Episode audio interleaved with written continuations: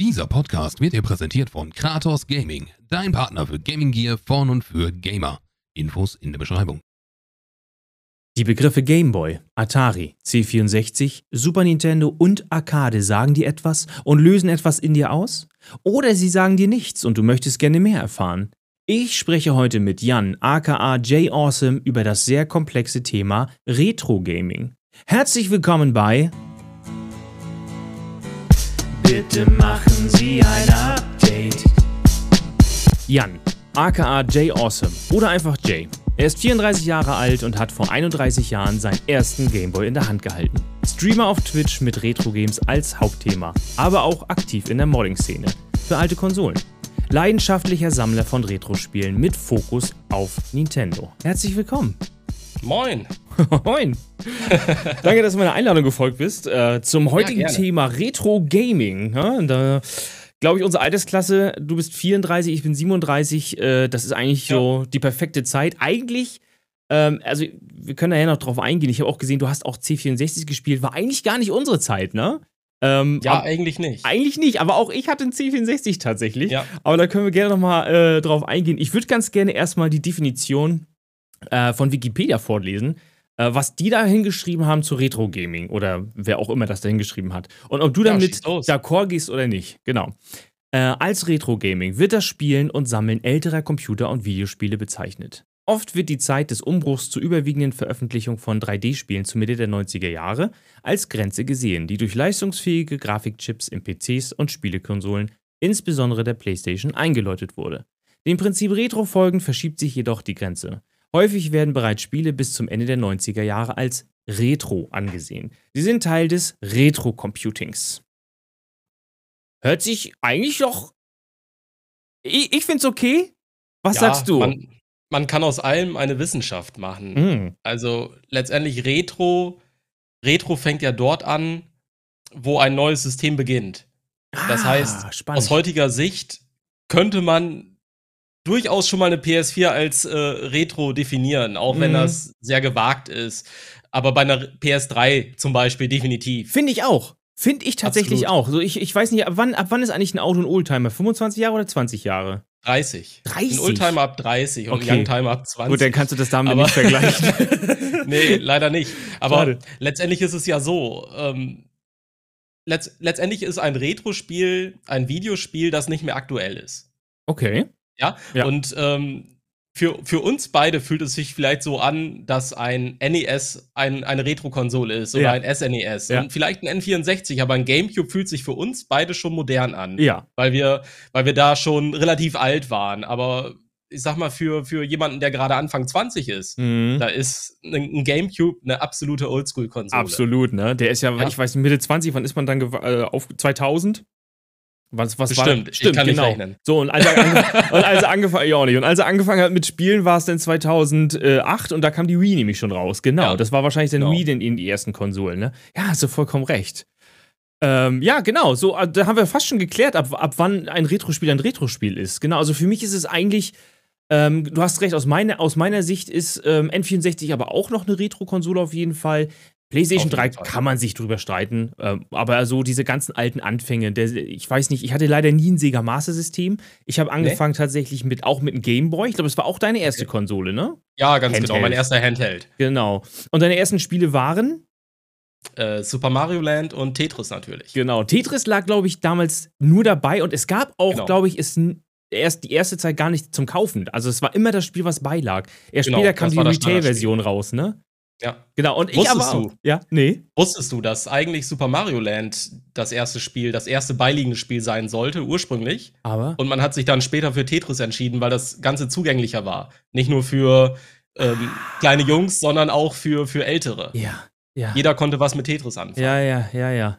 Ich habe ich Ja. hab Tetris geliebt. Ich habe ich hab, ich hab selber kein Gameboy gehabt, äh, anfangs, sondern äh, vom, von meinem Vater, die Schwester, der Freund hatte einen Gameboy mit Tetris. Und immer wenn Okay. ich da war, habe ich irgendwie Tetris gezockt. Ich habe Tetris geliebt früher. Ja. Die Melodie, so diese, diese Nostalgie, einfach großartig. Absolut catchy, oder? Ja, ja. Und auch Mario, ich muss sagen, ähm, ich, ich, ich weiß nicht, dieses, dieses Mario-Spiel hatte für mich, das war für mich eine andere Welt. So, das war zwar, Mario sah überhaupt nicht aus wie Mario und die Monster sahen Ja. gruselig unterirdisch aus. Und es war auch sau schwer, fand ich. Es war Ja. sau schwer. Und ich muss sagen, ich war nachher irgendwann in diesem Level, wo man mit, äh, mit so einem Flugzeug fliegt. Das war ja schon relativ Mhm, weit hinten, wenn genau. nicht sogar das finale Level. Ich weiß gar So, nicht ein- genau. so ein Side-Scroller-Level. Ich glaube, Ja. da gab es zwei. Eins mit dem U-Boot und eins mit dem UFO. Genau, genau. Und Ja. das war nachher schon, da warst du schon richtig weit und du, du hattest ja kein Passwort. Du musstest ja immer wieder von vorne anfangen. Ganz genau. Und ich weiß gar nicht, lag von Anfang an ein Netzteil dabei? Netzteil, nein. Nee, ne? Es war immer Da mit waren- Batterien, ne? Da waren vier Doppel-A-Batterien Ja, genau. Und wenn die nicht mehr ausgehalten haben, dann war das einfach, ich, ich kann mich gut dran erinnern, dass auch Ja. einfach mit im Spiel die Batterie ausging. Bam. Leer. Ja, irgendwann wurde das Bild komisch, Ja. dann hat man den Kontrast nachgeregelt Ja, ja, genau. und irgendwann war es weg. Ja, Scheiße. Das kann man sich heute fast gar nicht mehr vorstellen, ne? absolut nicht. Ja, richtig. Ja, stimmt. Also, das waren tatsächlich auch meine beiden, ich sag mal, Handheld-Erfahrungen. Ich habe vorher schon Arcade-Automaten im Imbiss gespielt, so, das ist aber Ja. noch eine andere Geschichte, so. Hast du auch Automaten gespielt? Arcade-Automaten Ja. tatsächlich nur im Urlaub. Im Urlaub, Die, hört man oft. Genau, die waren ja in Deutschland relativ früh verboten. Ja, Ja, einfach aus dem Grund, weil Kinder ihr Taschengeld da nicht reinstecken sollten. weil viel zu Ja, teuer aber war. in, genau, in Freizeitparks, klar. Mortal Mhm. Kombat, Street Fighter 2 ja. äh, oder halt im Urlaub natürlich im Ausland. Da Ja. war das ja alles kein Problem. Ja, ja, ich habe mal, äh, letztens habe ich auch gehört, oder Onkel Pipi hat das, glaube ich, auch bei sich gesagt. In Amerika ähm, hat, glaube ich, ein Coin war 25 Cent und in Deutschland Ja. gesagt, auch machen wir mal einen Euro draus, ähm, eine Mark Ja. draus und hat funktioniert. Ha, äh, haben die Leute Ja. reingeschmissen nach dem Motto, viel zu Natürlich. teuer eigentlich, viel zu teuer. Ja. Und ähm, ja, äh, äh, Urlaub Frankreich oder so? Weil ich kenne nämlich auch ein paar Leute. ähm, Holland, Belgien. Ja, gut, genau. Da war nämlich eine größere Arcade-Szene auch als, als in Deutschland selber tatsächlich, ne? Und kannst Ja, du dich dann noch. Also hast du auch Metal Slug gespielt zum Beispiel? Metal Slug, ähm, tatsächlich erst sehr, sehr spät. Ah, okay. Ich, ich habe äh, Metal Slug das erste Mal gespielt auf der PlayStation 1. Oha, das hieß dann aber, war das Metal Slug X, glaube ich, ne? Das Ja, war, ich glaube, das war, das war sogar so eine Sammlung, Ja. wenn ich mich recht entsinne. Ja. Genau, und richtig auf dem Arcade-Automaten, ich glaube, vor fünf Jahren in Irland. Ich, also, ich muss sagen, ich finde es ein richtig geiles Spiel. Also für, Absolut. für damalige Verhältnisse macht es so mega Supergeil. Spaß. Die Animation und so. Auch Ja. schon richtig gut, ja, richtig. Ähm, ja, wie, wie würdest du sagen, hat dich damals bis heute dieses, diese, auch diese Haptik des Gameboys? Ich habe ihn hier, ich habe ihn hier stehen, falls du, ich habe ihn in Gelb stehen, den großen und den Color. Wie hat dich damals, weil mich hat diese Haptik unheimlich geprägt. Also immer wenn, wenn ich einen Gameboy in die Hand nehme, denke ich, ja, Gameboy, geil, weißt du so? Das habe ich bei einer Switch jetzt nicht, logischerweise, weil alles äh, im Gehirn mit Emotionen Klar. verbunden wird und Nostalgie. Ähm, Ja. Aber würdest du auch sagen, so dass sich das, sobald du irgendwie so ein, so ein altes Gerät anfasst, irgendwie da irgendwie was in dir passiert irgendwie? Es fühlt sich einfach richtig an. Ja. Letztendlich, letztendlich haben ja ähm, der NES und der Game Boy, die haben ja ein ähnliches Layout. Die haben ja die aktuellen Controller geprägt. Vergleich das Ganze mal mit dem Xbox-Controller. Ja. Es ist, es ist im Grunde Ja. die gleiche Button-Anordnung. Ja. Klar, es sind ein paar mehr Buttons da, aber die, Grund, die Grundform, die ist ja gleich geblieben. Wir haben das Richtig. D-Pad, wir haben verschiedene Tasten Ja. und es, es fühlt sich einfach richtig an. Also Ja. man, man fühlt sich wie zu Hause. Ja, und ich, ich mochte auch diesen, diesen Controller von NES. Du siehst gerade, ich habe die äh, Switch, äh, diese Switch-Version, äh, Ja, die ja. man quasi, wo man die Switch spielt, habe ich mir geholt. Ich liebe die Form und die Haptik dieses NES-Controllers. Ich war damals beim Kumpel, der hatte eine, ich hatte natürlich keine. Und da haben wir immer Super Mario gespielt und diese Haptik. Und dann gab's, kennst du Captain America? Äh, Captain Ja, America, klar. sag- nee, Captain Nintendo meine ich. Ach, Der- Captain, der- äh, Captain N. Captain N meinst du? Der, ja, mit die- klar. der hatte als Gürtelschnalle hatte doch so einen Controller gehabt. Und da haben Ja, uns den ja. auch immer so an die Gürtelschnalle gemacht und dann sind wir immer so Echt? ich, gesprungen. ich hatte auch so. mal eine NES-Gürtelschnalle, tatsächlich. Großartig, ey. Ja. Oh, ich, ich weiß nicht, das ist irgendwie, ja, die neuen Controller sind alle toll, auch der PS5-Controller super toll, aber das, was mir so ein alter Controller gibt, wenn ich sowas in der Hand halte, das gibt mir heutzutage nichts anderes. Ich weiß nicht, Es wieso. ist alles andere als ergonomisch, aber Ja. es fühlt sich einfach richtig an. Es tut auch einfach weh, nach einer gewissen Zeit darauf zu ja spielen. klar, ne? die Kanten. Die Kanten, die Ecken, es kratzt einfach überall. Ja, aber es ist halt so, ne? Genau. Ja. Ähm, so, also wir haben gerade gesprochen, deine ersten Konsolen, also das erste, was du Handheld-mäßig hattest, war ein Gameboy. Was gab's Genau. noch? Ja, als ich ungefähr fünf war, hatten wir ein C64. Ja. Ich weiß gar nicht, wie es dazu kam. Meine Eltern hatten den irgendwann angeschleppt. Vielleicht Beschäftigungstherapie für mich, ich weiß es nicht mehr. Ja. Aber ja, dann äh, hatte ich diesen, diesen C64. Ja. Ich weiß gar nicht für wie lange, vielleicht für ein Jahr. Ah, Und okay. ähm, dann habe ich eigentlich zum sechsten Geburtstag einen Super Nintendo bekommen sollen. Mm. Und ähm, weil, ich, weil ich mich verletzt hatte, habe ich den schon etwas vorher bekommen. So Nice. zwei, drei Monate vorher, damit ich nicht so alleine unbeschäftigt bin zu Hause. Ja, und ab da ging's los. Ja, ab da, da war ich. Nintendo-süchtig. Ja, ja. Ja, das ist lustig, weil ich hatte nämlich auch einen C64 und obwohl der eigentlich gar Ja. nicht mehr aktuell war, ich hatte den irgendwo bei uns, äh, in irgendeinem Laden sind wir mal vorbeigefahren, äh, Mhm. als wir vom Strand kamen mit meinen Eltern, da waren An- und Verkaufen, da sind meine Eltern Ja. rein und da leuchtet der, kennst du das, wenn man irgendwo reinkommt und es strahlt schon so wie so ein Questgegenstand und dann denke Ja, ich so, klar, klar. "Wa- was ist das? Mama, ich brauche das. Und das war gar nicht so günstig irgendwie. Und dann hat sie mir Nee. das aber gekauft, weil ich irgendwie noch Taschengeld dazu gegeben habe. Und dann war Mhm. da so eine, so eine Box bei mit, mit, mit Disketten. Gebraucht, ne? Also Ja, ja. einfach irgendwelchen random Disketten, 5,5 Zoll. Da dachte ich so, was Ja. ist das? Und dann habe ich das mit nach Hause genommen, ausprobiert. Und das war ja schon, das war ja schon, da hat man ja schon nachher, ich hatte so Hefte vom C64 und du Mhm. konntest äh, mit der Basic-Programmiersprache konntest du ja schon Genau. kleine Programmchen und Sounds und sowas schreiben. Und Bits Ja. und Sprites, das war ja damals riesengroß. Das war für mich eine richtig, das war für mich, da war ich Hacker. Ich war auf einmal Hacker. Das, das war total toll. Man hat im Grunde alles abgetippt. L, L, genau, ja, im Prinzip ja. LOAD, Und- und- 8,1 äh, und dann ging es richtig wehe, los. du hast dich bei 300 Zeilen einmal vertan, dann war es vorbei. Dann warst du frustriert. Heute könnte man einfach Copy-Paste machen, das gab es damals nicht. Du musstest alles Ja. abschreiben und hast genau getippt. Und dann hattest du auf einmal ein Flugzeug, was vorbeigeflogen ist mit Sound. Und ich so, wow, ich bin so ein Super geil, Hacker. das habe ich gemacht. Aber die Spiele waren gar nicht so schlecht. Also die, ich glaube, die Hälfte der Disketten hat gar nicht pro, äh, richtig funktioniert. Die hast du geladen und dann hat das mal irgendwie ge- hingehauen, manchmal auch nicht. Und das war also mehr, mehr schlecht als recht. Ja. Ein Kumpel von mir hatte sogar, ich weiß nicht, ob du den kennst, den C128. Sagt dir Ja, der klar. auch was? Das war quasi, Ja, ich weiß nicht, ob das eine Weiterentwicklung war. Der hatte doch keine 128-Bit oder ich weiß gar nicht, wofür die 64 überhaupt ähm, stand. ich glaube, ich glaub, dass ähm, Speicher oder so? das war der Arbeitsspeicher. Ah, Ich glaube, okay, wir hatten sech- 64 Kilobyte beim C64 und 128 Kilobyte beim Wow, C128. Kilobyte? Wahnsinn, ja? Ja, Wahnsinn. Es gab sogar eine Speichererweiterung. Ne, Sp- ja, genau, das war hinten so ein serieller Anschluss, richtig? Ja, genau, und das, das war ein Riesenklopper. Und, und, und, mein, und mein, mein Kumpel hatte nämlich so ein, hatte auch so einen Anschluss und ich glaube, das war schon, das war schon was gemoddetes. Da konnte er nämlich mit Tastendruck LOAD, 8,1 und sowas per Tastendruck durch diesen seriellen Anschluss immer Ja. eintippen lassen. Das heißt, du musst nicht mehr tippen, du musst nur hinten noch raufdrücken. Start, 8,1, was du alles machen musstest. Ja. Ja, da, da gab es ja auch einige verschiedene Module. Da gab es ja auch diese sogenannten Fastloader. Was ist das denn? Den kann ich gar nicht. Nee, Nee. Ähm, äh, kurz gesagt, der Fastloader, der hat die Ladezeiten von der Diskette oft um das 10- bis 12-fache beschleunigt. hat er das irgendwie zwischengespeichert denn bei sich? Oder wie hat, er, wie hat das funktioniert? ja, letzt, letztendlich war auf dem Layout vom C64 ähm, eine Hardware-Lösung gedacht. ja. Ich will jetzt nichts ganz Falsches erzählen, aber so erinnere ich mich. Ja. Es, es sollte eine Hardware-Lösung kommen. Die Hardware-Lösung war verbuggt und dann hat man die kurzfristig weggelassen. Ah, okay. Und äh, diese, diese Zusatzmodule, die man hinten reingesteckt hat, die haben diese Hardware-Lösung wiederhergestellt. Oh. Ja, das- Letztendlich so eine Art Zwischenspeicher, so würde Ja, ich es ja, ja, vielleicht, genau. vielleicht bezeichnen. Und da hat es dann zwischen gebuffert und so, so konnte er es dann schneller laden, logischerweise. ich glaube, die Kommunikation mit dem Diskettenlaufwerk war schneller, weil tatsächlich beim C64 war das Diskettenlaufwerk ein eigenständiger Computer. Ja. Was? Es war, ja, es war, wenn, wenn du mal in so ein Laufwerk reinschaust, das Laufwerk ist nicht einfach nur ein Laufwerk, wie man es vom PC kennt, Mhm. sondern da ist ein richtiges Mainboard drauf mit äh, richtigen Komponenten, die auf so einem Computer-Mainboard gehören. So. Und letztendlich sind das zwei Computer, die miteinander sprechen. das wusste ich Ganz gar nicht. simpel gesagt. Das wusste ich gar Ja. nicht. Geil. Ich dachte mir, das wäre nur ein Laufwerk gewesen. Und hattest du, Nee, das hatte ich nicht. riesengroß. Ja, ja. Das hatte ich, eine Datasette hatte ich zum Beispiel nicht. Am Anfang gab es ja, bevor es die Disketten gab, gab es eine Datasette, wo man quasi Genau. eine Magnetkassette wie eine ganz normale, war das, die sah aus wie Ja, eine wie, Audiokassette. wie so eine ne? Audiokassette. Genau, ja. Die Ja. habe ich leider nie gesehen. Äh, Die, da, das, wurde, das war ja quasi noch länger beim Laden, weil er ja die ganze, einmal durchgeladen hat, die ganze Kassette. Hat er ja, einmal genau. abgespielt im Prinzip und dann das in den Zwischenspeicher gehauen.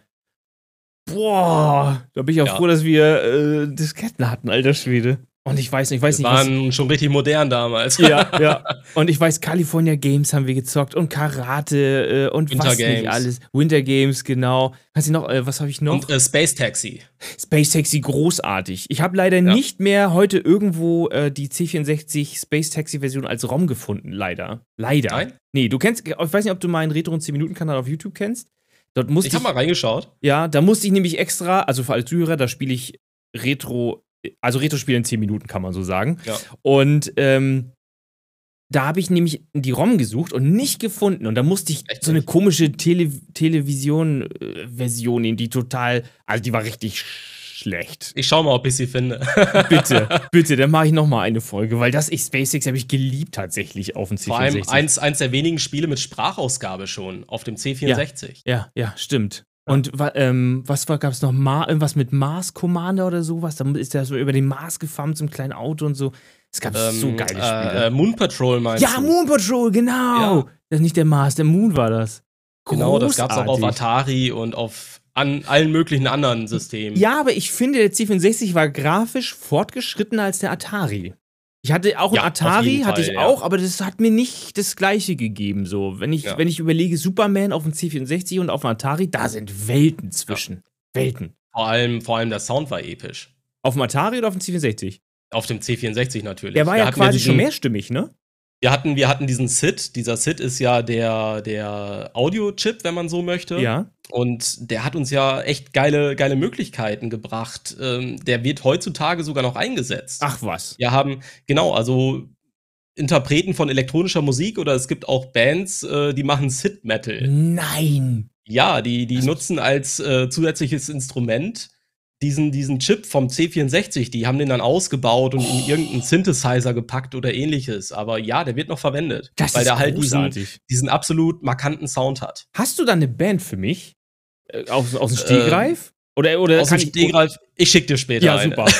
Sehr gut. Packe ich in die Show Notes. Ey, richtig gut, weil der Sound Super. ist großartig. Absolut, das ist absolut markant. Absolut, ja. Äh, Unverwechselbar. Ich würde fast sagen, unverwechselbar tatsächlich. Genau. Das wusste ich auch nicht zum Beispiel. Okay. Ähm, gut, äh, ersten Konsolen haben wir quasi, was haben wir gesagt? C64 und danach kam die Super Nintendo. Die Super Nintendo Genau. war ja, ähm, das war ja schon eine prägende Konsole. Also ich hatte tatsächlich Absolut. den Sega Mega Drive vor, der steht hier tatsächlich noch. Ja. Der gehört aber meinen Eltern, deswegen ist der noch da. Den Mhm. Super Nintendo musste ich später verkaufen, damit ich mir Playstation kaufen kann. Anderes Ja, Thema. es ging mir ähnlich. Schade eigentlich, ne? Aber der, aber der Super Nintendo, das war für mich damals auch irgendwie, also der Sega Mega Drive war gut, aber der Nintendo ist wie heute auch. Nintendo hat sein eigenes Konzept und das hat früher auch schon funktioniert. Also die Spiele für den Super Nintendo waren anders. Waren anders. Die hatten auch schon Anders, teilweise richtig schöne 3D-Bewegungen. Wenn ich an Pilot Wings denke, ich habe Pilot Wings gesuchtet, weil das Mhm. so 3D war und man konnte in alle Achsen sich bewegen. Das konnte man Ja. auf dem Sega Mega Drive nicht tun. Ging Ja, einfach da nicht. hatte, da hatte Nintendo den riesen Vorteil durch den Super FX-Chip. Richtig, den haben die aber nachträglich immer in die Cartridges mit reingebaut, glaube ich, ne? Das war, der Genau. war nicht Kennst du die Geschichte dahinter? Nee, erzähl mal. Ähm, kennst du It Software? Doom? Ja. Ja, und It Software hat es geschafft, ein 3D-Spiel auf dem Game Boy abzuspielen. Halt durch einen Hardware-Hack. Okay. Ja, und dann kam irgendwann Nintendo an und hat sich bei It Software gemeldet und It Software dachte sich, oh Mist, jetzt werden wir verklagt. Aber die Wahrheit war, Nintendo hat sich gemeldet, Ja. hat die Jungs zu äh, denen eingeladen Ja. und äh, wollte dann, dass die 3D auf eine eigentlich fertige Konsole bringen. Ja, und dann haben die sich diese Lösung ausgedacht, Ah, okay. indem die eben diesen Zusatzchip in ein in einen Cartridge eingebaut haben. Das ist in das. Modul. Das ist genial. Absolut. Ich glaube aber, heute würden sie trotzdem verklagt werden, weil Modden der äh, Ni- Nintendo Switch-Konsole steht ja unter Hochverrat. Äh, Ja, ja, da eins. gab's ja, da gab's ja einen Fall ähm, vor, vor sehr kurzer Zeit. Mhm. Vor wenigen Tagen tatsächlich erst, wurde Ja. ja. der Herr Bowser, er heißt wirklich Bowser Ja, das mit stimmt. Nachnamen, Ja, ja. Er, wurde, er wurde verklagt, ähm, weil er eben Raubkopien zugänglich gemacht hat für die Switch. Und für mehrere Millionen, glaube ich, ne? Ja, genau. Eieieiei. Naja, ich habe glaube ich habe noch mal irgendwo gelesen, dass es sogar möglich wäre, wenn man die Nintendo Switch, ich sag mal, ähm, hackt oder jailbreakt, wie man immer auch das nennt, dass man Mhm. sogar Steam-Spiele drauf spielen kann. Also, nee, Oh. nicht Steam-Spiele, du kannst äh, diesen Steam Cloud Gaming-Dings kannst du verwenden. Ja, das, das ist äh, gut möglich, da bin ich nicht so informiert. Ja, ich habe nicht mal irgendwo gesehen, wo jemand Cyberpunk gespielt hat, irgendwie auf der Okay. Nintendo Switch, aber es ja, ist halt Cloud Gaming, geht halt, ne? Ja, ja. Ähm, ja, wa- was, wa- was, was, was, äh, lass, mich, lass mich mal an, dein, an deinen ersten Eindrücken damals von der, von der Super Nintendo teilhaben. Wie hast du, was hast du damals gedacht, als du das erste Mal diese Konsole in der Hand hieltst? Ja, also man, man war natürlich komplett verliebt. Ich kannte Mhm. meinen Game Boy, ich kannte den NES von Freunden und plötzlich hatte ich diesen Super Nintendo bei mir stehen, den Ja. ich aus der Werbung kannte. Du weißt selbst, man hat damals samstags und sonntags morgens diese Zeichentrickserien geguckt und zwischendurch kam dann die Super Nintendo-Werbung. Ja. Und man wollte das einfach haben und Ja. plötzlich hatte man das. Ja. Und man war völlig fasziniert davon. Ähm, man, man dachte, man spielt eine Zeichentrickserie. So, so hat es sich angefühlt, weil alles so, so echt aussah. Verhältnismäßig echt. Ja, Und ähm, meine ersten Spiele waren, wenn ich mich nicht ganz täusche, ähm, Super Mario All-Stars. Mhm. Da hatte ich ja schon mal eine kleine Sammlung und ich glaube, äh, Zelda A Link to the Past. Mm, großartiges Zelda. Mein erstes Zelda Ja. tatsächlich und ich muss sagen, Meins auch. eines der für mich beeindruckendsten, beeindruckendsten Zeldas immer noch. Ja. Und immer immer, noch. noch. absolut zeitlos. Ja, stimmt. Kannst du immer noch spielen. Meinst du, Ja. es wird mal so ein Remake geben auf der Switch, so wie, äh, äh, wie die anderen Spiele? Away, da waren doch noch einige Remakes irgendwie. Da Link's Awakening. Da, ja, genau. Ähm, ich könnte es mir durchaus vorstellen. Ich weiß aber nicht, wie das akzeptiert wird. Ja, das stimmt. Das stimmt. Das kann ich mir gut vorstellen. Also mit, mit Link's Awakening haben die ja schon einen gewissen Versuch gemacht. Ja. Klar, man, man hat sich wie zu Hause gefühlt, aber irgendwie hatte man auch das Gefühl, man spielt Animal Crossing. Ja, ja. Also es ist irgendwie, also zu, zu A Link to the Past gehört einfach auch Retro-Grafik, ne? Das, Absolut, das, ja. Das, das würde sich falsch anfühlen, da hast du recht. Ähm, ja, stimmt. Mm, Super Nintendo, ja. Jetzt überlege ich gerade, was ich sagen wollte. Super Nintendo, du, okay, du hast die Werbung gesehen, du hast es gespielt. Du Genau. hattest Link to the Past und Mario All-Stars. Mario All-Stars war, glaube ich, Mario 1, 2, 3 und ich glaube, noch eins war da drin. Lost, The Lost Levels. Lost Genau. Levels. Ähm, letztendlich ist es so, dass The Lost Levels eigentlich das original japanische Super Mario Bros. 2 ist. Und Ach, was? Das Super Mario Bros. 2, das wir kennen, ist eigentlich ein völlig anderes Spiel. Nur in Japan dachte man sich, dass sich, äh, dass das Super Mario Bros. 2 zu schwer ist für den Westen. Und dann hat man also ein anderes Spiel Mariofiziert, Ja. um, um das eben in den Westen zu bringen. Ach, was? Das heißt, die Ja. Charaktere in Mario 2 sind quasi nachträglich reingemacht worden? Genau, genau. Es, ganz ehrlich, es passt auch null in dieses ganze Schema rein mit Rüben rausrupfen und sowas. Das ist überhaupt nicht Mario. Ich habe mich schon immer Passt einfach gewundert. nicht. Nee, null. Passt einfach nicht. Das, Jetzt das Originalspiel heißt äh, Doki Doki Panic. Doki Doki Panic. Gibt's das Genau. noch? Also kann man das spielen oder wurde das nie veröffentlicht? Ja, klar, also in Japan war das ein ganz normales Videospiel auf muss dem NES. Doki Doki Planet? Panic. Panic. Panic. Oh, das muss ich mal suchen. Ähm, wurde das auf dem Famicom oder wo wurde das veröffentlicht, dieses Doki Auf dem, auf dem Famicom, Auf genau. dem Famicom, okay, weil da kann ich ja mal gucken. Da habe ich ja eventuell eine Sicherheitskopie hier liegen. Ja, Ähm, wie wir alle. das kann gut sein. Ja. Äh, ja. Ähm, hast du damals den, den Konsolenkrieg von Nintendo und Sega mitbekommen? Von Sega Mega Drive. Ich glaube, war es eigentlich Mega Drive? Nee, es war, glaube ich, es fing, glaube ich, mit Sega gar nicht mit den Sega Mega Drive an, weil Sega hatte zur Zeit, wo der Super Nintendo rauskam, noch gar keine Sega, Sega Mega Drive draußen, glaube ich, ne? Da kam, glaube ich, nee, erst es, der es Master gab ja vorher das Master System als Konkurrenz Genau. zum NES. Genau, und ich will nichts Falsches erzählen, aber Mhm. ich glaube, dass der Mega Drive oder in Amerika Genesis Ja. der die Antwort auf dem NES war. Ach, Um so. einfach, um einfach zu zeigen, wir können es besser. Und dann kam halt der Super Nintendo. Ja, ja. Ja. Scheiße. Also ich habe es damals tatsächlich nicht mitbekommen. Ich weiß auch nicht, ob warum, warum eigentlich. Ich hatte, ich hatte, vielleicht war es auch einfach nicht bei uns so auf, auf äh, vielleicht nicht so auf, auf dem Markt präsent. Äh, aber ich hatte ja. beide Konsolen tatsächlich. Und ich habe äh, von vielleicht auch deswegen gar nichts von diesem ganzen äh, Kampf mitbekommen, weil ich von beiden Mhm. irgendwie irgendwelche Spiele hatte. Ich konnte Ja. mir das quasi aussuchen, welche ich besser fand. So.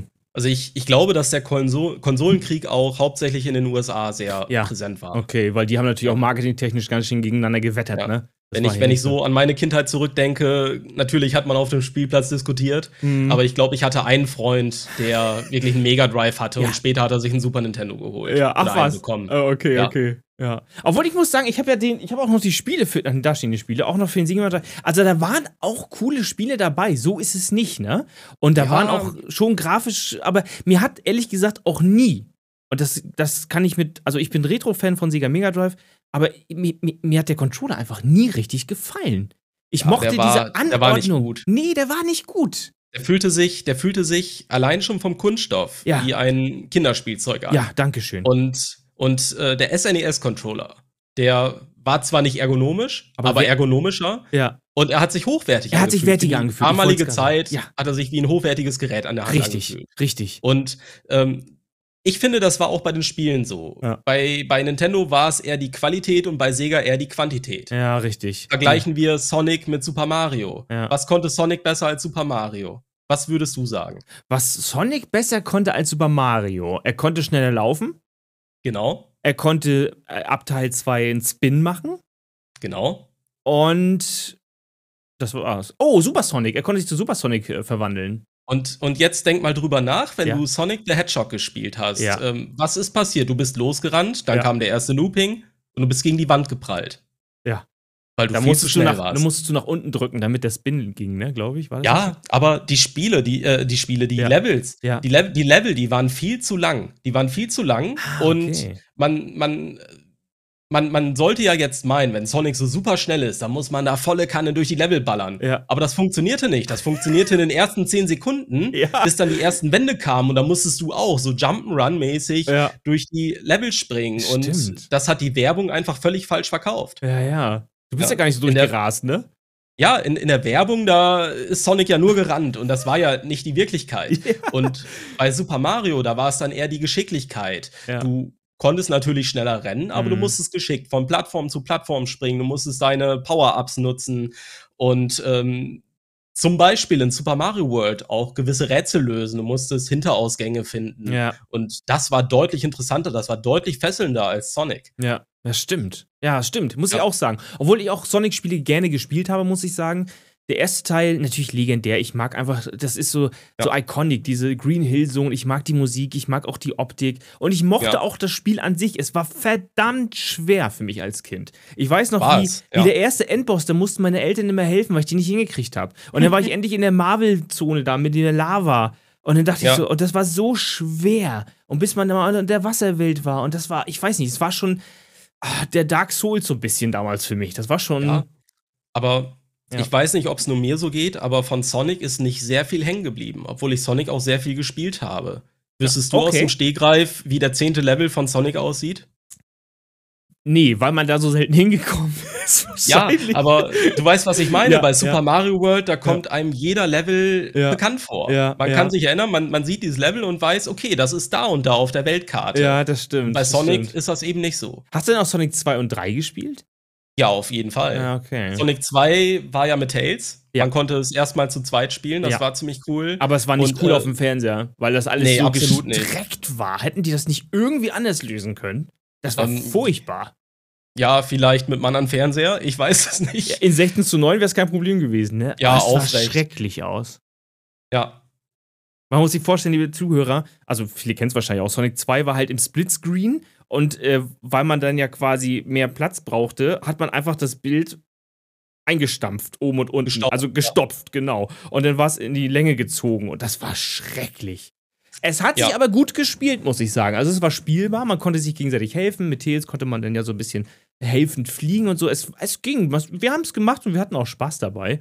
Ähm, ja, aber äh, Sonic 2, Sonic 3 fand ich zum Beispiel ähm, auch sehr gut. Ich, ich glaube, Sonic 3 ist sogar das erste oder das einzige Sonic, was ich durchgespielt habe. Aber auch Echt? nur, weil es die Möglichkeit dort gab, oder gab es schon bei Sonic 2, äh, zu speichern. Dort ich gab glaube es erst ab Sonic 3. ging erst ab Sonic 3, ne? Ich Weil, glaube ja. und das war auch, und das war, glaube ich, auch, da hat man, konnte, muss man nicht immer ganz von vorne anfangen. Und das andere andere konntest du dann ab dem Level wieder anfangen. Und das habe ich tatsächlich durchgespielt. Ja, Okay. muss, muss eigentlich so gewesen sein. Ähm, wenn wir jetzt Mario nochmal reden, was war denn dein, was war dein Lieblings-Mario-Spiel? Sag ich mal auf Retro-Konsolen. Mein Lieblings-Mario-Spiel, ganz Ja. klar Super Mario World. Das erste auf dem, Auf dem Super Nintendo. auf den Super Nintendo. Das ist quasi, wo man auch mit Yoshi reiten konnte, wo man diese Früchte Ja. essen konnte. Das ist wirklich cool, das fand ich auch. Absolut. Ja, ja Auch ja. ein zeitloser Klassiker. Absolut, ja. Und ich glaube, ich weiß nicht, ähm, es gibt der nicht heute noch irgendwie äh, irgendwelche Mods oder sowas dazu? Habe ich mal irgendwo gelesen. Dieses Kaizo oder so, ich weiß gar nicht. ja, genau, genau. Da, ne? Es gibt ja diese äh, sogenannten ROM-Hacks. Ja, Ja, und da kann man über einen Editor am PC diese ROM umschreiben und eigene Level bauen. Das, daraus ist letztendlich auch Super Mario Maker entstanden auf der Wii U und später auf der Switch. ach was. Ja, weil man hat die Idee halt übernommen, Ja, nur ja. vereinfacht das Ganze. Ja, ja. Mario Maker ist großartig. Ja, absolut. Ja, mega gut. Mega End, gut. endlose Stunden Spaß. Hast du, ähm, ähm, ja, ich, ich, ich finde, also ich finde immer die, diese, die japanischen Level finde ich immer richtig geil. Also die geben sich immer Ja, so viel schlimm. Mühe. Das ist Wahnsinn. Ja. Aber auch sehr leuchtend und sehr laut tatsächlich. Ja, Ne? ja, das Ähm, sind halt diese, diese Kaizo-Level, ne? Ja, ja, genau. Genau, richtig. Kaizo heißt, glaube ich, Arschloch. Echt jetzt? Ja. Ach, alles klar, ja. Es gibt auch einfach Level, da fällst du nur und wirst von links nach rechts geschubst und irgendwann steht da äh, Prank. Irgendwas mit Prank Genau, hatte ich auch genau. schon. Ja. War schon sehr, sehr lustig. Was meinst du, ähm, welche Bedeutung haben Retro-Spiele in der heutigen Zeit? In der heutigen Zeit, also auf jeden Fall lösen sie viele nostalgische Gefühle aus. Mhm. Es gibt Leute wie wir, die haben diese Spiele in der Kindheit gespielt und möchten sie nochmal neu erleben. Ja. Vielleicht haben die Leute in der, in der Kindheit die Spiele nicht durchspielen können und Ja. Es ist irgendwie immer hängen geblieben Ja. und man möchte sie später, zum, zum späteren Zeitpunkt nochmal durchspielen oder Spiele, die man selber nie hatte. Mhm. Es, also ich, ich glaube, das ist der Hauptbeweggrund für die, für die Retro-Szene. Ja. Und dann gibt es vielleicht auch Leute, die sich denken, sie wollen ein, ein modernes Spiel spielen. Kürzlich, äh, Metroid Dread auf der Mhm. Switch. Großartiges Spiel. Aber wo sind die Anfänge von Metroid? Die Ja. Leute kennen vielleicht äh, die Story dahinter nicht und haben sich in irgendwelche Emulatoren geladen und auf der Switch gibt es halt durch Switch Online Ja. die Möglichkeit, die Originalspiele zu spielen. Und dann fängt man einfach ganz von vorne an und Mhm. guckt, wo sind die Wurzeln dieser Spielreihe. Ja, ja, klar, richtig. Ja, ja. Viele Sachen werden fortgesetzt und fortgesetzt, aber die, die aktuellen Spieler kennen womöglich gar nicht die, die Wurzeln dieses Spiels. Ja, das Ja. stimmt. Gibt es da noch mehr Beispiele außer, außer Metroid? ja, diese ganzen typischen AAA-Spiele, ne? sei es Super Mario oder Zelda, Ja, ja. Metroid, da gibt's unzählige. Auch Doom. Auch Doom, Doom. zum Beispiel. Natürlich. Der- Das erste Doom war fantastisch, war großartig. Oh, Ja. Großartig. Der Soundtrack ist mein Klingelton. Echt jetzt? Geil. ja, wirklich. Sehr gut. Finde ich gut. Ähm, ja. Äh, was soll ich nochmal? Konsolenkrieg, das hatten wir. Tutor du hast noch was gesagt mit, äh, mit Tutorials. Das habe ich nicht ganz verstanden. Unterschied von Retro-Spielen zu heute.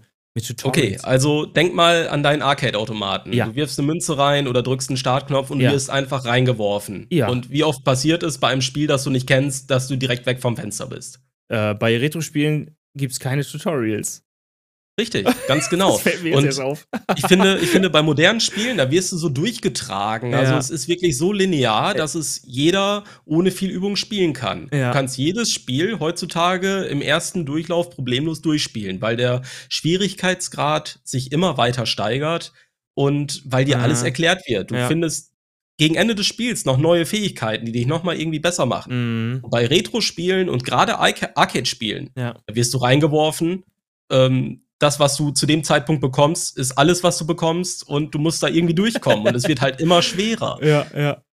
Wie viele Stunden hat man investiert? Ja. Ich glaube, Super Mario Land habe ich im Alter von sechs oder sieben das erste Mal durchgespielt und ich habe es mit drei bekommen. Krass.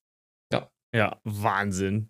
Ich kann mich, ich kann mich auch gut daran erinnern. Ich, ähm, aber du hast recht, das mit Tutorials, ist, das, das fällt einem so gar nicht so richtig auf. Ich habe mir jetzt gerade letztens äh, Pokémon äh, Legends Arceus, glaube ich, wird es ausgesprochen, wie auch immer.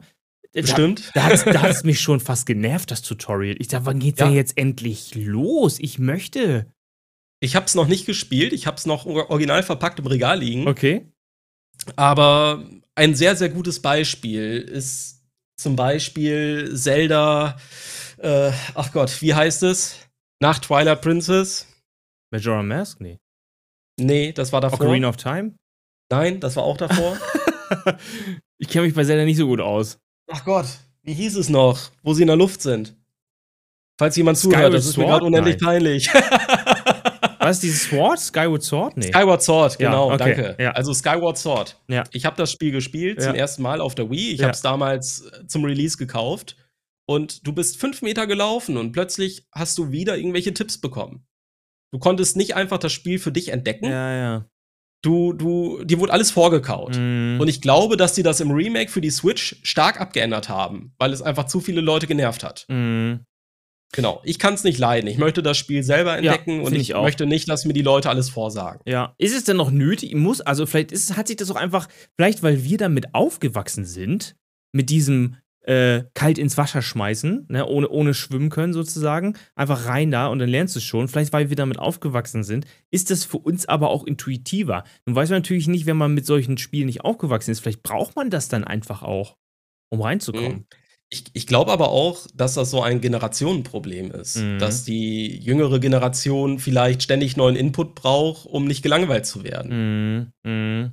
Ja, ja. Bestes Beispiel, um ein wenig abzuschweifen, ist zum Beispiel die Plattform TikTok. Mhm. 10 Sekunden Videos Ja. und äh, alle 10 Sekunden kommt was Neues. Ähm, unser Eins guckt sich ein 30 Minuten YouTube-Video an. Ja, ja. Du weißt, was ich meine. Ja, und ja, das ist ein ja, sehr ja. gutes Beispiel ja, dafür. ja, absolut. Ich, ich, ich komme auch. TikTok ist, ist anstrengend. Also für mich ist es wirklich eine der. Also ich, ich habe es zwar installiert, aber ich vermeide es darauf, also darauf zu drücken und irgendwas zu machen. Natürlich Ja. guckt man sich das auch mal an, was da so abgeht, aber es ist nicht mein. Also da geht mein Finger nicht als erstes hin, wenn ich mein Handy aufmache zum Beispiel. Ganz ja, und das, gar nicht. das ist auch teilweise ganz schön cringe. Ne? Ach, total. ja. Ja, ich, ich nenne es digitales Waterboarding. ja, es ist wirklich, also manchmal ist es wirklich richtig schlimm, ja. Obwohl es gibt Ja. auch gute Inhalte auf TikTok, logischerweise. Es gibt auch gut produzierte Inhalte auf TikTok, aber es ist eher die Ausnahme als die Regel Ja. tatsächlich. Ja, Leider nee, ja. Ja. Ähm, gibt es eigentlich ein soziales Netzwerk mit Retro-Spielen? Nee, es gibt höchstens mal so Gruppen oder sowas, ne? Foren. Foren, ja. Stimmt, Es gibt Foren, ist das und soziale äh, bestimmt Netzwerk. auch ja. Facebook-Gruppen Ja, oder ähnliches. ja, ich bin selbst nicht auf Facebook. Ich bin eher so auf äh, Foren unterwegs. Und da gibt es ein äh, gutes deutsches Forum, das Circuit Board. Circuit Board, das, oh, das. Circuit Board, Ja. genau. Ähm, ansonsten gibt es auch äh, viele internationale Foren natürlich. Ja, ja. Die findet man durch Google, aber das Circuit Board ist so meine erste Anlaufstelle, um sich auszutauschen, wobei es da mehr ums Retro-Modding als ums Gaming geht tatsächlich. Okay, da sprechen wir auf jeden Fall auch noch drüber. Ähm, was meinst du, welche Spiele sollte sich jeder, der sich für Retro-Spiele interessiert, gespielt haben? Und warum? Ähm, also absolut äh, die Nintendo AAA-Titel. Ja. Die Super Mario-Reihe, alles, was mit Yoshi zu tun hat. Ja. Metroid, Zelda, Mega Man. Ja. Oh, Ähm, Mega Man. warum? Oh, Mega Warum? Ja. Weil das Ganze halt so, so vielfältig ist. Also wir sprechen hier wirklich von, von ähnlichen Genres, aber auch von wirklich äh, unterschiedlichen Genres wieder oder von unterschiedlichen Gameplays. Ja. Und äh, ich denke, da ist für jeden was dabei und da kann man so ein bisschen die Wurzeln äh, der modernen Videospiele entdecken. Mhm. Oder auch wenn wir an ähm, Secret of Mana denken, Oh, Terranigma, Secret of Evermore, Lufia, das sind ja wirklich diese 16-Bit JRPG-Klassiker, die Mhm. immer noch die moderne Zeit irgendwie geprägt haben. Ja. Wir hätten ohne Final Fantasy 1 auf dem NES kein Final Fantasy. 7, 8, 9, 10, 11, 12, 13, 14. Wo sind wir stehen geblieben? Ja. Ich, mein letztes war 13. Ja, ja. Ja, stimmt. Also, also das war, ich muss mal ganz kurz notieren: Mega Man, einmal großartiges Spiel. Ich hatte es auf dem Gameboy damals Oh Und ja, es- sackschwer. und es war so verdammt schwer. Ja.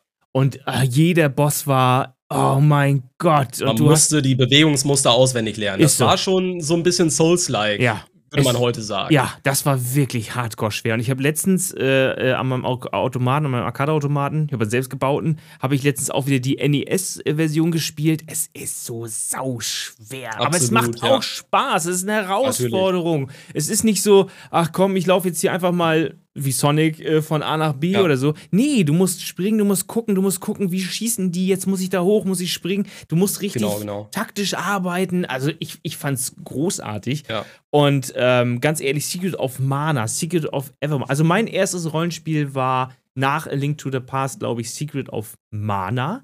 Und ich glaube, meins auch. und das hat mich mega geprägt. Das war einfach Ja. wundersch wunderschön.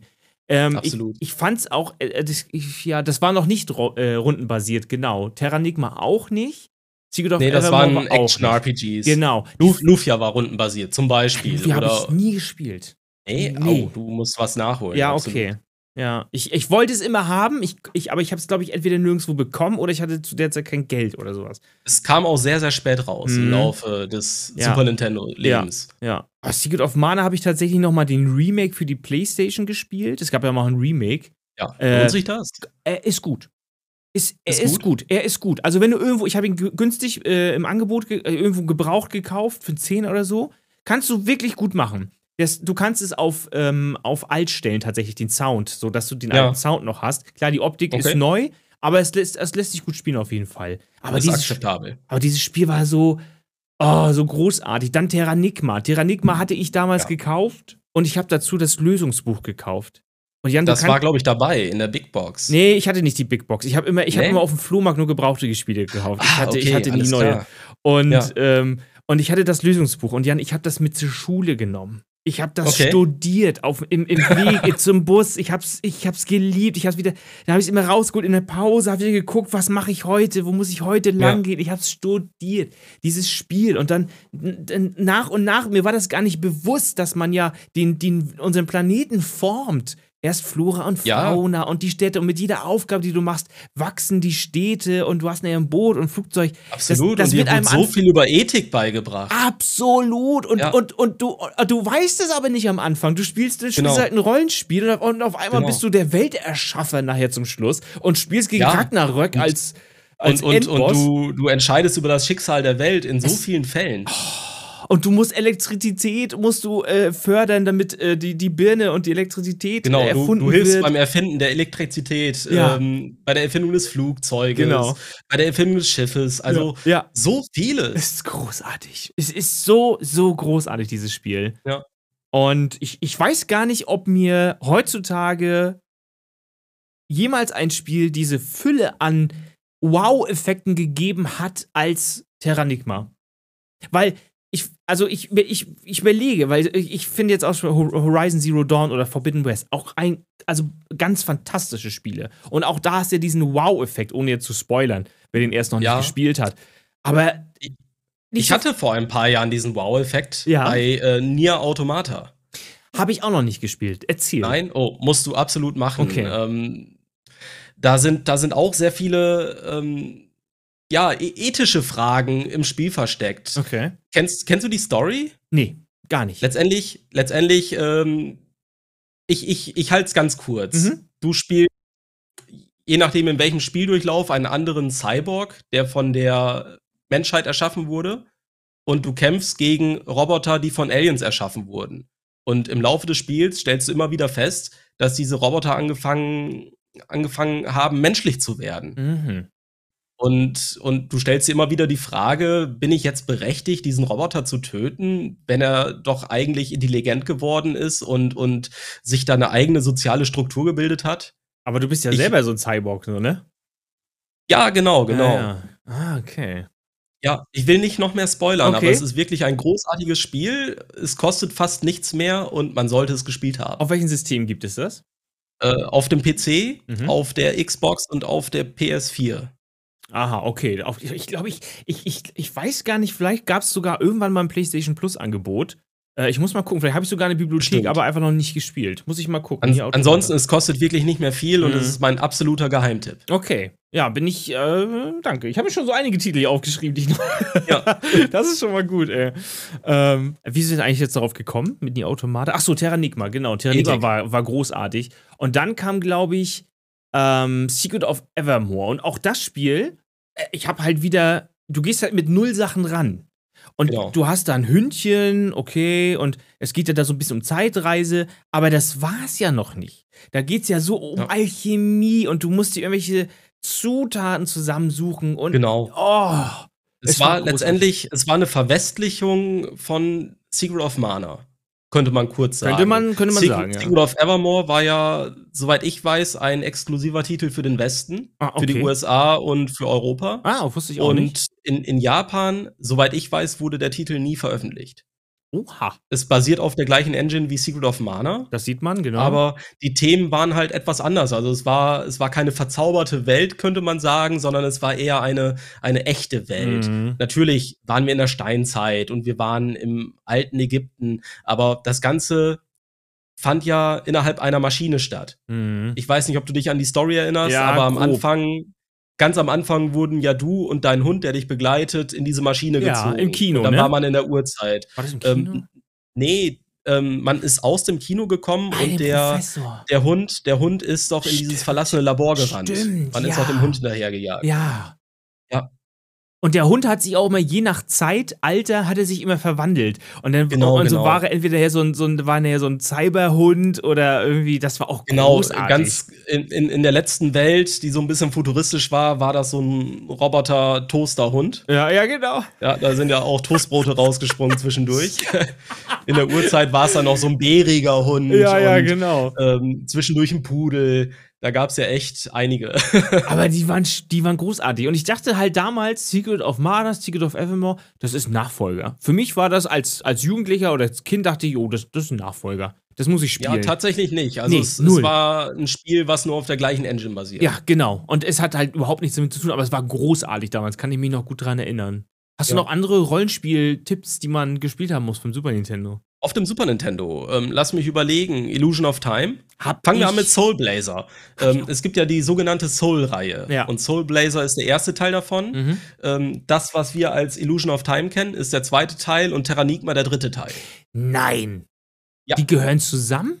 Die gehören zusammen. Das ist die, das ist die äh, Soul-Reihe. Die Spiele sind alle völlig verschieden, die spielen sich unterschiedlich, aber es sind halt geistige Nachfolger beziehungsweise ähm, Nachfolger einer offiziellen Reihe. Krass. Das wusste ich auch nicht.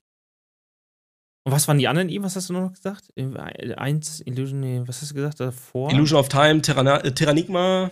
Nee, davor hast du noch eins gesagt, glaube ich. Ich habe vorhin einmal Lufia genannt. Soul Blazer, meinst du? Nee, davor hast du noch was gesagt. hab noch eins gesagt. Irgendwas war Oh da Gott. eben noch, wo ich Es gedacht gibt, es habe. gibt so viele Spiele. Ich guck mal eben äh, hinter mir an die Wand. Ja, au, da sind sie. Mystic Quest Legend Mystic. Quest Legends, genau. Genau. Das kenne ich auch noch. Das war die erste Big Box, die im Westen veröffentlicht wurde. Also das erste Spiel mit äh, beigelegten Spieleberater. Wow. Das war ein äh, Feldversuch der Japaner, um Mhm. zu schauen, ob im Westen generell solche Rollenspiele gut ankommen würden. Mhm. Und der Spieleberater lag dabei, weil man davon ausging, dass der, dass der Europäer oder der Amerikaner nicht schlau genug ist, um diese Spiele zu lösen. das ist großartig. Ja, wahre Geschichte. Oh Mann, ey, echt gut, ne? Äh, genau, da, und was, äh, eins, äh, irgendein Rollenspiel hatte ich auch noch. Mensch, wie hieß denn das? Mist, ähm, Mist, weiß ich nicht. Äh, Dragon, irgendwas mit Dragon? ähm, Dragon? Es gab Dragon Quest, aber ich, ich weiß, welches du meinst. Äh, Breath of Fire. Breath of Fire, das war großartig auch. Absolut, ja. Oh mein Gott, habe ich das geliebt und ich, ich, ich Ja. habe das irgendwie, ja, ich habe das irgendwie wirklich für ein Apfel und Ei einfach mal so auf dem Samstagsflohmarkt irgendwie mitgenommen und dachte so, oh, kann ich ja. Ja. mal, kann ich ja mal, kann ich ja mal reinmachen. Es war Genau. großartig, ich bin versunken in diesem Spiel. Und, und ein Spiel haben wir völlig vergessen: Na? Chrono Trigger. Chrono Trigger, Chrono Trigger habe ich auch nicht gespielt. Echt nicht? Nein! Das musst du nachholen. Es Worum gibt geht's da? Äh, Chrono Trigger auch Ja. für die PlayStation 1. Da sind sogar ein paar Videosequenzen. Doch. Ich glaube, für die PlayStation 1, nee, war das. Ah, ich, ich glaube, ich, es kann sein, dass ich vielleicht doch gespielt habe. Das musst du spielen. Die, Ich guck mal der Soundtrack kurz. ist genial, die Story ist genial, die Grafiken sind genial, die, die äh, Charaktersprites, die wurden vom gleichen Zeichner gezeichnet, äh, der auch Dragon Ball gezeichnet Habe ich hat. gespielt, habe ich gespielt. Hast du gezeichnet? Und habe ich geliebt. Äh, hast du gespielt? Äh, das Spiel, Chrono Trigger. ja, Ich hab's doch, doch, ich hab's gespielt. du hast es gespielt. Ja. Es war großartig. Ich kann mich ah, ganz, ganz, ganz wenig dran erinnern. Aber ja, doch, sagt mir was. Und reist auch dort durch die Zeit und du beeinflusst wirklich direkt die Zukunft, indem du in der Vergangenheit was änderst. ja. Du findest, du findest Mitstreiter ähm, in allen Zeitperioden. Mhm. Und äh, in einer sehr, sehr weit entfernten Zukunft musst du letztendlich den Boss besiegen. Also auch Ah, ein super geiles Spiel. Ja. Ah, ja, man könnte da noch, glaube ich, unendlich viele Titel aufzählen, die man Ja, gespielt man, haben muss. Man kann da stundenlang drüber Ja, philosophieren. es ist wirklich wahr. Äh, ich ich, ich versuche mal das nächste Thema aufzugreifen, denn wir wollen Mach jetzt mal. so mal Richtung, so ein bisschen Richtung, äh, Richtung Hardware gehen, äh, Richtung das ja auch Hardware. dein kleines Steckenpferd ist. Ähm, wir können ja einfach mal, ähm, welche Spiele sollte je, nee, das hatten wir schon, Technik damals und heute, genau. Es geht ja heutzutage, früher so ein, so ein 16-Bit-Konsole, das war ja schon ein Riesenkasten, da war ja, war ja hochgradig, hochgradig äh, komplexe Technik drin. Heute kannst du einen Raspberry Pi oder eigentlich noch weniger nehmen. Da sind Chips drauf, äh, die brauchen weniger Strom, die brauchen weniger Platz und damit kannst du alles Mögliche emulieren. Ähm, Genau. Frage ist, ähm, bist du eher so ein Originaltyp oder Emulation? Also ich stehe absolut auf Original-Hardware. Okay. Es, es fühlt sich einfach besser an, es fühlt sich richtiger an. Ja. Und das Allerbeste, du hast keinerlei Eingabelatenzen. Mhm. Ein Raspberry Pi ist vielleicht toll und ein Emulator auf dem PC ist auch sehr toll. Ja. Es ist praktisch, du kannst mit wenigen Mausklicks dein früheres Lieblingsspiel spielen. Ja. Aber achte mal genau darauf. Du willst wirklich auf den Pixel genau von einer Plattform abspringen und fällst in den, Unter in den, in den Abgrund. Ja, ja. Warum? Weil du eben diese Eingabelatenzen Ach, hast. Du, du hast eine Eingabe auf dem Controller, die erst im Emulator verarbeitet werden Ah, muss. Wir okay. reden da wirklich von ein paar wenigen Frames. Mhm. Aber wenn du dieses Spiel in- und auswendig kennst, dann Ja. fühlt es sich falsch an, mit einem Emulator zu spielen. Und ich sehe gerade hinter dir steht da noch ein schöner CRT-Bildschirm. Ja, ganz Bildschirm. genau.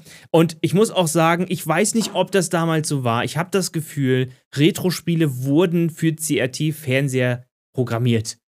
Ich Ja, finde, die, so. da das kommt eine ganz andere Tiefe in den Farben, da kommen ganz andere Schattenbilder und das auf, auf, auf dem TFT oder auf dem Flachbildschirm wirkt ein altes Spiel langweilig. Es, wird, äh, es wirkt auch verpixelt und ähm, Ja. falsch. Ja, es, genau. es wirkt einfach verpixelt. Du hast Genau. diese Grafiken, diese Sprites, Ja. die, die, die auf dem CRT wirklich ein Ja, rundes Gesamtbild richtig, ergeben. richtig. Alles, alles wirkt irgendwie rund, Ja. rund gelutscht Plastisch, und ne, äh, irgendwie. Auf Ja. dem modernen Bildschirm siehst du dann diese einzelnen fetten Pixel, diese, diese Retro-Optik, die ja auch viele Indie-Games Mhm. bewusst verfolgen. Ja. Aber eigentlich war das ja nicht im Sinne des Erfinders. Ja, ja. Ich habe tatsächlich auch auf meinem Arcade, ich habe leider kein CRT drinne, was ich aber eventuell noch umstellen möchte. Äh, ich Ja. habe ein TFT drin, aber ich muss immer ein Over, also so ein Shader drauf haben, äh, quasi, dass es ein CRT Ja. emuliert. Sonst kann ich die Spiele nicht spielen. Die sind für mich unspielbar. Ich mag das einfach. Ja, es sieht falsch aus. es sieht falsch aus. Aber du sagst du brauchst gerade, auch Scanlines. Scanlines sind wichtig. Scanlines sind absolut wichtig. Und, du, und, Ja. und ich sag, und ich sag, du hast gerade gesagt, Indie-Spiele, die das nutzen. Ähm, äh, hast du da gerade mal ein Beispiel, welche Indie-Spiele heute Retro-Grafik nutzen? Ähm, Broforce ist ein sehr gutes Beispiel. Ich liebe Broforce. Vielen Dank, dass du es genannt Super hast. geil, oder? Ja, ich liebe es. es. Es ist einfach, es ist einfach, es ist einfach genial. Es, die Grafik Ja. ist cool, der Sound ist cool, die Idee ist cool.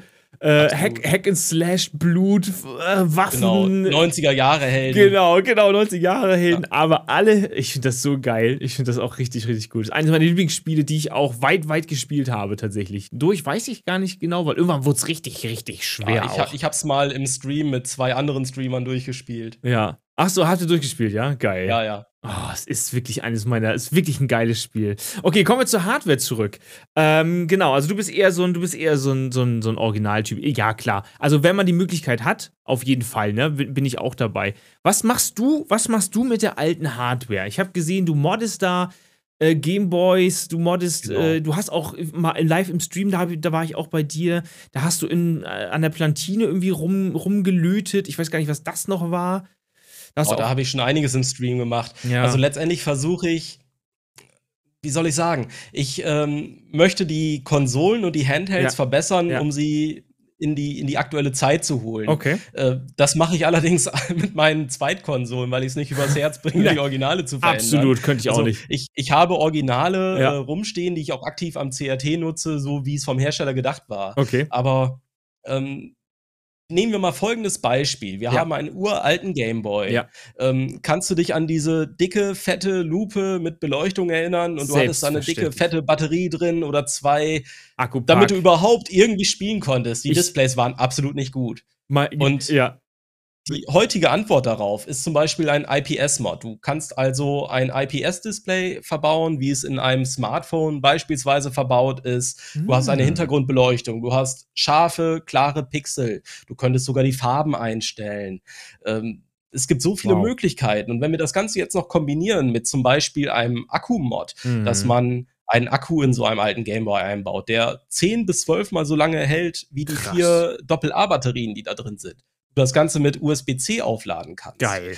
Und dann packst du noch ein Everdrive rein, ein Flash-Modul, auf dem du sämtliche ROMs, die es gibt, draufladen kannst. Dann hast du den ultimativen Gameboy, Aber der ist überall hin begleitet. Aber es ist fast nicht mehr original, würde ich fast sagen, ne? Ist fast nicht mehr. außer, ja. außer dem Mainboard bleibt da gar nichts. original. Du kannst ja auch die äh, Gehäuse tauschen Ja, und die ja. Buttons. Ja. Aber das ist, das ist nur ein sehr, sehr krankes Beispiel. Ähm, das gleiche lässt sich auf sämtliche Gameboys übertragen. Ob es jetzt der Gameboy Pocket ist, der Mhm. Gameboy Color, der Gameboy Advance in beiden Formen. Mhm. Ähm, überall funktioniert diese Art der Mods. Und auf den Konsolen zum Beispiel. Ähm, früher ging es ja bei den Mods hauptsächlich darum, Backups spielen zu können. Mhm. Denk mal an die PlayStation 1. Dort Mhm. hat Sony bewusst in Kauf genommen, dass man diese Konsole super leicht hacken kann, weil die damit den Absatz gesteigert haben. Echt? Das haben die bewusst in Kauf genommen, ja. Weil die wussten, die Konsole ist beliebt, Ja. weil man auf den Schulhöfen eben die, die Backups tauscht. Ach, was.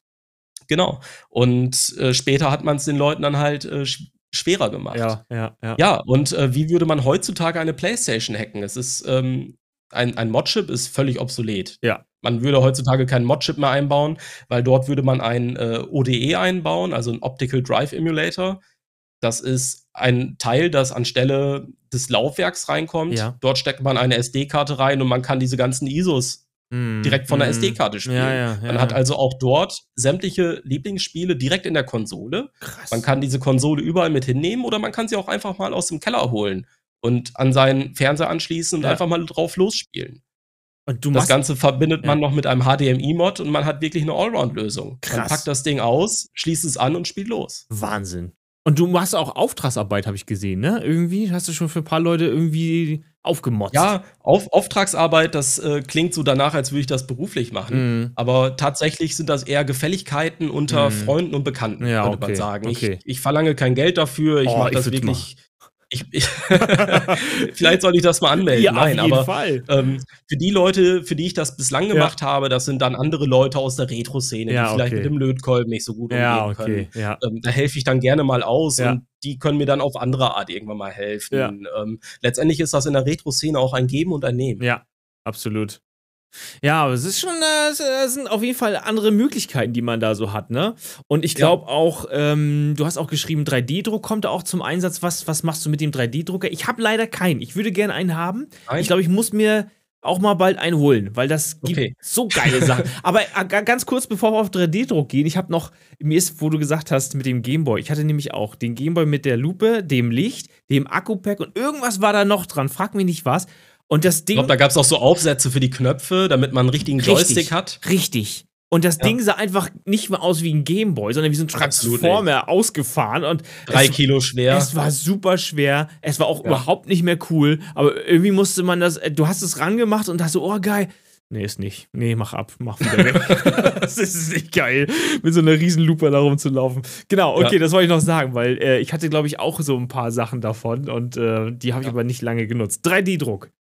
3D-Druck. Ähm, wir haben gerade den Gameboy als Beispiel Ja. gehabt. Wie bekommt man jetzt das Display vernünftig befestigt? In, Ja. in den Anfangszeiten dieser Display-Umbauten da hat man die Displays irgendwie reingeklebt. Ja. Man hat das Gehäuse bearbeitet, das Display da irgendwie reingeklebt, mit Heißkleber, völlig verhasst in der Retro-Szene. Oh. Ähm, Ja. und, und so, ne? irgendwann Ja. ging man dazu über, hey, man könnte doch einfach einen, einen Rahmen äh, designen in einem 3D-Programm, könnte diesen Rahmen drucken. Dieser Rahmen nimmt das Display auf, man kann dieses Display in diesen Rahmen einklipsen Ah, und dann okay. passt dieser Rahmen samt Display perfekt ins, Ins Gehäuse, Gehäuse. sodass das Ganze auch perfekt ausgerichtet ist. Ah, um ist- eins der unmöglich vielen Beispiele zu nennen. Die Knöpfe Oder könnte man eventuell vielleicht sogar auch nachdrucken, ne? Ja, wobei, wobei das fühlt sich nicht gut an, Okay. muss man ganz ehrlich sagen. Okay. Es gibt ja auch verschiedene Druckverfahren. Es gibt Ja. ja, eben äh, FDM-Drucker, also die klassischen 3D-Drucker mit Filament. Mhm. Dann gibt's SLA-Drucker, die mit einem flüssigen Kunstharz arbeiten. Damit könnte das schon eher gehen. Mhm, okay. Letztendlich, der Markt ist voll mit Austauschbuttons, da braucht man sich keine eigenen drucken. ja, ja, ja, Ähm, ansonsten, man macht einen HDMI-Mod für Ja. einen N64 Ja. zum Beispiel. Jetzt ähm, möchte man aber nicht das Original-Kunststoffteil von Nintendo zersägen oder, oder kaputt feilen, damit der HDMI-Port da rausschaut. Was macht man also? Man druckt sich diesen, dieses Kunststoffteil für das Gehäuse einmal neu auf Wel- der Rückseite. Welches, ach, welches Teil? Hinten, wo, das, wo der, wo der Akku-Pack drin war oder wo? Nee, äh, denk mal an den N64 Ja. und dann hast du doch diesen Multi-Out, diesen AV-Anschluss. Ja. Auf der Rückseite. So, und bei einem HDMI-Mod würde jetzt der HDMI-Stecker oder die HDMI-Buchse darunter sein. Ja. Man würde also das Originalteil nicht ausfallen müssen. Man hätte dann direkt ein 3D-Druckteil, was perfekt dafür geformt ist, um diesen HDMI-Port Cool. aufzunehmen. Das ist cool, ja. Ja. Ja, ja, das vereinfacht ja in Ja. der Modding-Szene vieles, ne? Absolut. Und 3D-Druck hat einen festen Bestandteil in dieser Szene. Ja. Ähm, du sagst gerade, du sagst gerade HDMI out. Ähm, wenn ich, äh, wir hatten schon mal das Thema an deinem Stream, deswegen kann ich mich gut daran erinnern, dass du dich da auskennst. Aber ich habe schon wieder, ich habe es mir tatsächlich nicht geholt, weil es sehr teuer war. Wenn ich, wenn ich ja. meine Wii an meinen Fernseher anschließe, sieht das scheiße mhm. aus, weil das, äh, ich habe so einen AV-Konverter. Ja. Das sieht bei mir wirklich nicht gut aus. Es gibt die Möglichkeit, so. das noch zu verbessern. Was, was war nochmal diese Methode dahinter? Ja, da gibt's, da gibt's äh, verschiedene Upscaler und Line-Doubler. Mhm. Ähm, State of the Art wäre zum Beispiel der äh, RetroTink 5X. RetroTink 5X. Genau. Das, das wäre so das aktuelle Topmodell ist auch, äh, ohne es böse zu meinen, idiotensicher. Okay. Man schließt einfach seine Konsole an, man ja. wählt das Profil aus für die jeweilige Konsole und es läuft einfach und es sieht knackig scharf aus. Okay. Du kannst äh, Scanlines einstellen, du kannst diverse Filter darüber legen, ähm, auch so, dass es dann am, am äh, LCD-Bildschirm aussieht äh, wie ein CRT. Ähm, Hammer, ja. Es, es ist Wahnsinn, was uns die Technik gebracht hat. Ja. Ähm, Nachteil des Ganzen, es gibt keine Konkurrenzprodukte dazu. Das Ganze ist sehr teuer. Ja. Mit Import, mit, mit Versand, mit allem drum und dran bist du ganz schnell 400 Euro los für oh, dieses Gerät. Wow, das ist ja wirklich viel.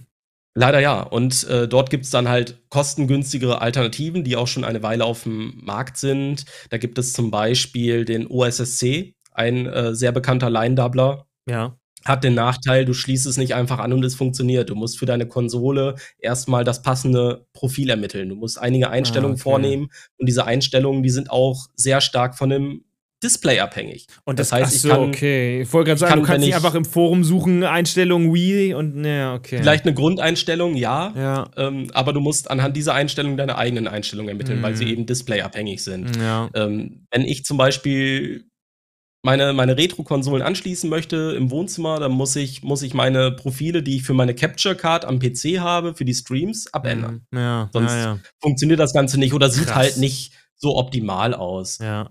Eine andere Möglichkeit, die deutlich kostengünstiger ist, wäre der sogenannte GBS-Control. Ja. Ähm, die Namensherkunft, es gibt ein Board, das heißt, glaube ich, GBS 8200 okay. und war ursprünglich ein Board, um Arcade-Automaten vom CRT auf ein ähm, TFT oder LCD oder ähnliches umzurüsten.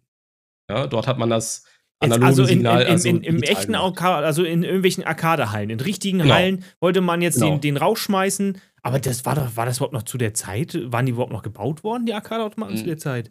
Ja, es gibt ja immer noch weltweit Arcade-Szenen und Arcade-Hallen und äh, Ah, okay. Letztendlich, letztendlich ist da der Ursprung. Und okay. dann hat sich ähm, jemand aus dem Circuit Board tatsächlich ausgedacht, hey, man könnte auch dieses Board so ein bisschen hacken und umbauen mhm. und verschiedene Komponenten ändern, zusätzliche Komponenten auflöten und eine eigene Software für diese, für dieses äh, Board schreiben. Ja.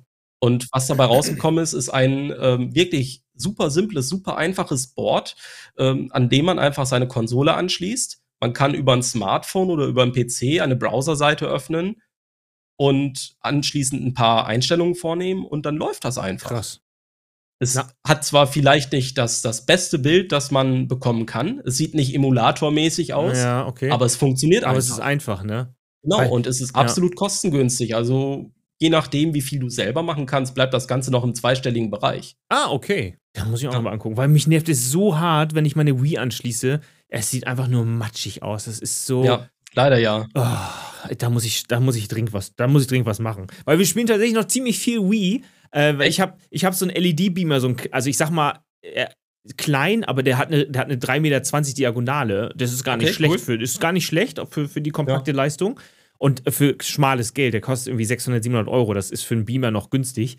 Mhm. Und äh, da spielen wir immer dann quasi Bowling und wir, wir angeln noch und dann spielen wir, äh, also wir spielen tausend Sachen noch auf der Wii, weil die hier angeschlossen ist und was einfach riesen Spaß macht. Oder Wii Sports einfach nur ein paar Runden. Ja. Und aber mich nervt das jedes Mal, wenn das Ding angeht und ich so, äh, nee, komm, ich muss da irgendwas, ich muss da ran, ich muss da was machen. Ja. Ne? Ja. Ähm, genau. So, was hast du denn noch eigentlich so an zukünftigen Projekten geplant? Du hast ja auch einen Twitch-Kanal, den ich natürlich auch in die Show Notes packe. Äh, da spielst genau. du wahrscheinlich auch ab und zu mal Retro-Spiele, ne? Ja, also mein Kanal ist äh, sogar sehr, sehr retro-lastig. Zwischendurch mhm. habe ich mal ein moderneres Longplay, weil mich die Spiele einfach so privat reizen. Ja. Und ich in der Freizeit nicht dazu komme, diese Spiele zu spielen. Ja. Dann entscheide ich mich halt dafür, sie im Stream zu spielen. Ja. Aber klar, eigentlich ist mein äh, stream sehr retrolastig. Aktuell habe ich ein Projekt angefangen. Ähm, ich möchte einmal alle Metroid-Spiele durchspielen hintereinander. Nice. nice. Ich habe zuletzt äh, Metroid 2 durchgespielt und mit Super Metroid würde es weitergehen. Ich glaube, du hast sie sogar auf, hattest du, äh, das war doch auf dem Gameboy auch, ne? Äh, nee, noch besser. Ich habe einen Gamecube ausgepackt mit dem Gameboy Player. Das ist ja so eine Art äh, Super Gameboy nur für den Gamecube. Den haben wir vorhin vergessen zu erwähnen, ne? Den Super Ja, Gameboy. genau. Eigentlich Genau, die, die super- Cartridge super für Super geiles Ding. Nintendo, ja. Ja. Und ähm, ich habe halt diesen Gameboy Player genommen, Ja. habe das Ganze über meinen OSSC mit einem passenden Profil mit der Capture Card verbunden, um wirklich eine 1080p Ausgabe zu haben. Ja.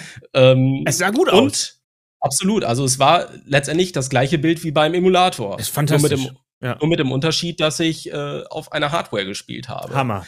Und äh, dann habe ich noch ein äh, ROM-Hack benutzt. Es war also nicht das Original Metroid 2, Ja. sondern es war ein äh, Colorization-Hack. Okay. Es war also ein Game Boy Color-Spiel.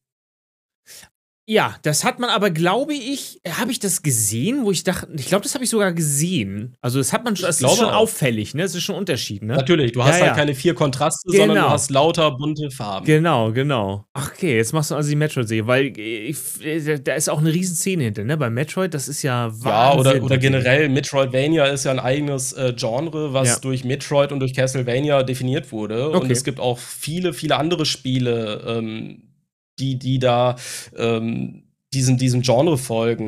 Mhm. Ori and the Blind Forest, um mal ein sehr markantes Beispiel Ja. zu nennen. Ja. Oder Hollow Knight oder ähnliches. Ah, okay, okay. Das, alles ist ja die gleiche- alles ein ja. Genre. Ja. Ich fand Metroid auch mal ganz cool. Ich habe leider, glaube ich, noch nie einen Teil durchgespielt, wenn ich ehrlich bin. Oh, da musst Ja. du es nachholen, Ja. aber du wirst sehr frustriert sein. Ich weiß, ich weiß, ich weiß. es, ist, es ist sehr, sehr, es ist sehr, sehr schwer. Okay, das hört sich ja spannend an, Mensch. Ja. Das hört sich spannend an. Und willst du auch noch mal irgendwie so vom, vom Modding-Bereich irgendwas so tutorialmäßig auf YouTube zeigen? Weil das ja absolut. Ja, absolut. Also ich plane tatsächlich schon seit Jahren, seit Jahren einen YouTube-Kanal Ja. und ich habe, ich habe Stunden, ich habe Stunden an Rohmaterial. Daraus könnte ich genug Folgen für ein ganzes Jahr zaubern. Ja, ja. Ich habe alles, was ich gemoddet habe, in irgendeiner Form gefilmt, aus Geil. allen möglichen Kameraperspektiven. Ja. Aber ja, die Zeit erlaubt es nicht, das. Ganze so zu schneiden, wie ich mir das vorstelle. Und man hat ja auch heutzutage auf YouTube sehr, sehr harte Konkurrenz. Und man möchte direkt so anfangen, dass die Leute gefesselt sind. Es Mhm. soll halt nicht aussehen wie ein Amateurvideo, es soll professionell Mhm. wirken. Ja, okay, ja, ich verstehe. Aber ich bin zuversichtlich, ich arbeite wirklich so aktiv dran wie noch nie und ich bin zuversichtlich, dass ich es dieses Jahr schaffe, diesen Kanal zu releasen. Oh, wäre cool, wäre cool. Ja. Ja. diese blöde Arbeit, die man immer machen muss, ne? Diese blöde. Ja, schlimm. Ja. Viel zu, viel zu viel Arbeit. Nun gut, hast, hast du noch irgendwas, was du gerne loswerden würdest? Oder willst du noch irgendwas, äh, willst du irgendwas wissen oder irgendwas. Drück, wo drückt drück dir noch irgendwo der Schuh? Doch, absolut nicht. Also Leute, spielt mehr Retro-Spiele. Ja, absolut. Das ist die Message Die heute, ne? Szene freut sich immer über Neuzugänge. Und, Ja. und wenn es nur Retro-Interessierte sind, Ja. kauft euch eine Switch, holt euch die Nintendo Online-Mitgliedschaft Ja. und spielt einfach mal die alten Klassiker. Genau. Dass man nochmal so ein bisschen, so ein bisschen, ja, das Herz, das Herz des Gaming entdeckt sozusagen, ne? So. Genau. Ja, absolut. Das war, das war ein sehr schönes Schlusswort, lieber Jan. Ja, Äh, ich bedanke mich bei dir für die, für die Zeit heute. Ja danke und, für die äh, Einladung. Weil du, ja, ja, absolut. Äh, Du hast mir wieder super viele neue Einblicke gezeigt, tatsächlich. Ähm, Retro ist doch nicht gleich Retro. Also ich bin ja auch Retro begeistert, aber du bist nochmal ganz anders in der Szene drin. Das ist nochmal ein ganz anderer Schnack. Ja, alles gut. Ich finde das super. Ich finde das mega sympathisch. Ähm, gut, ich bedanke mich bei dir. Ciao. Ja, danke. Ciao.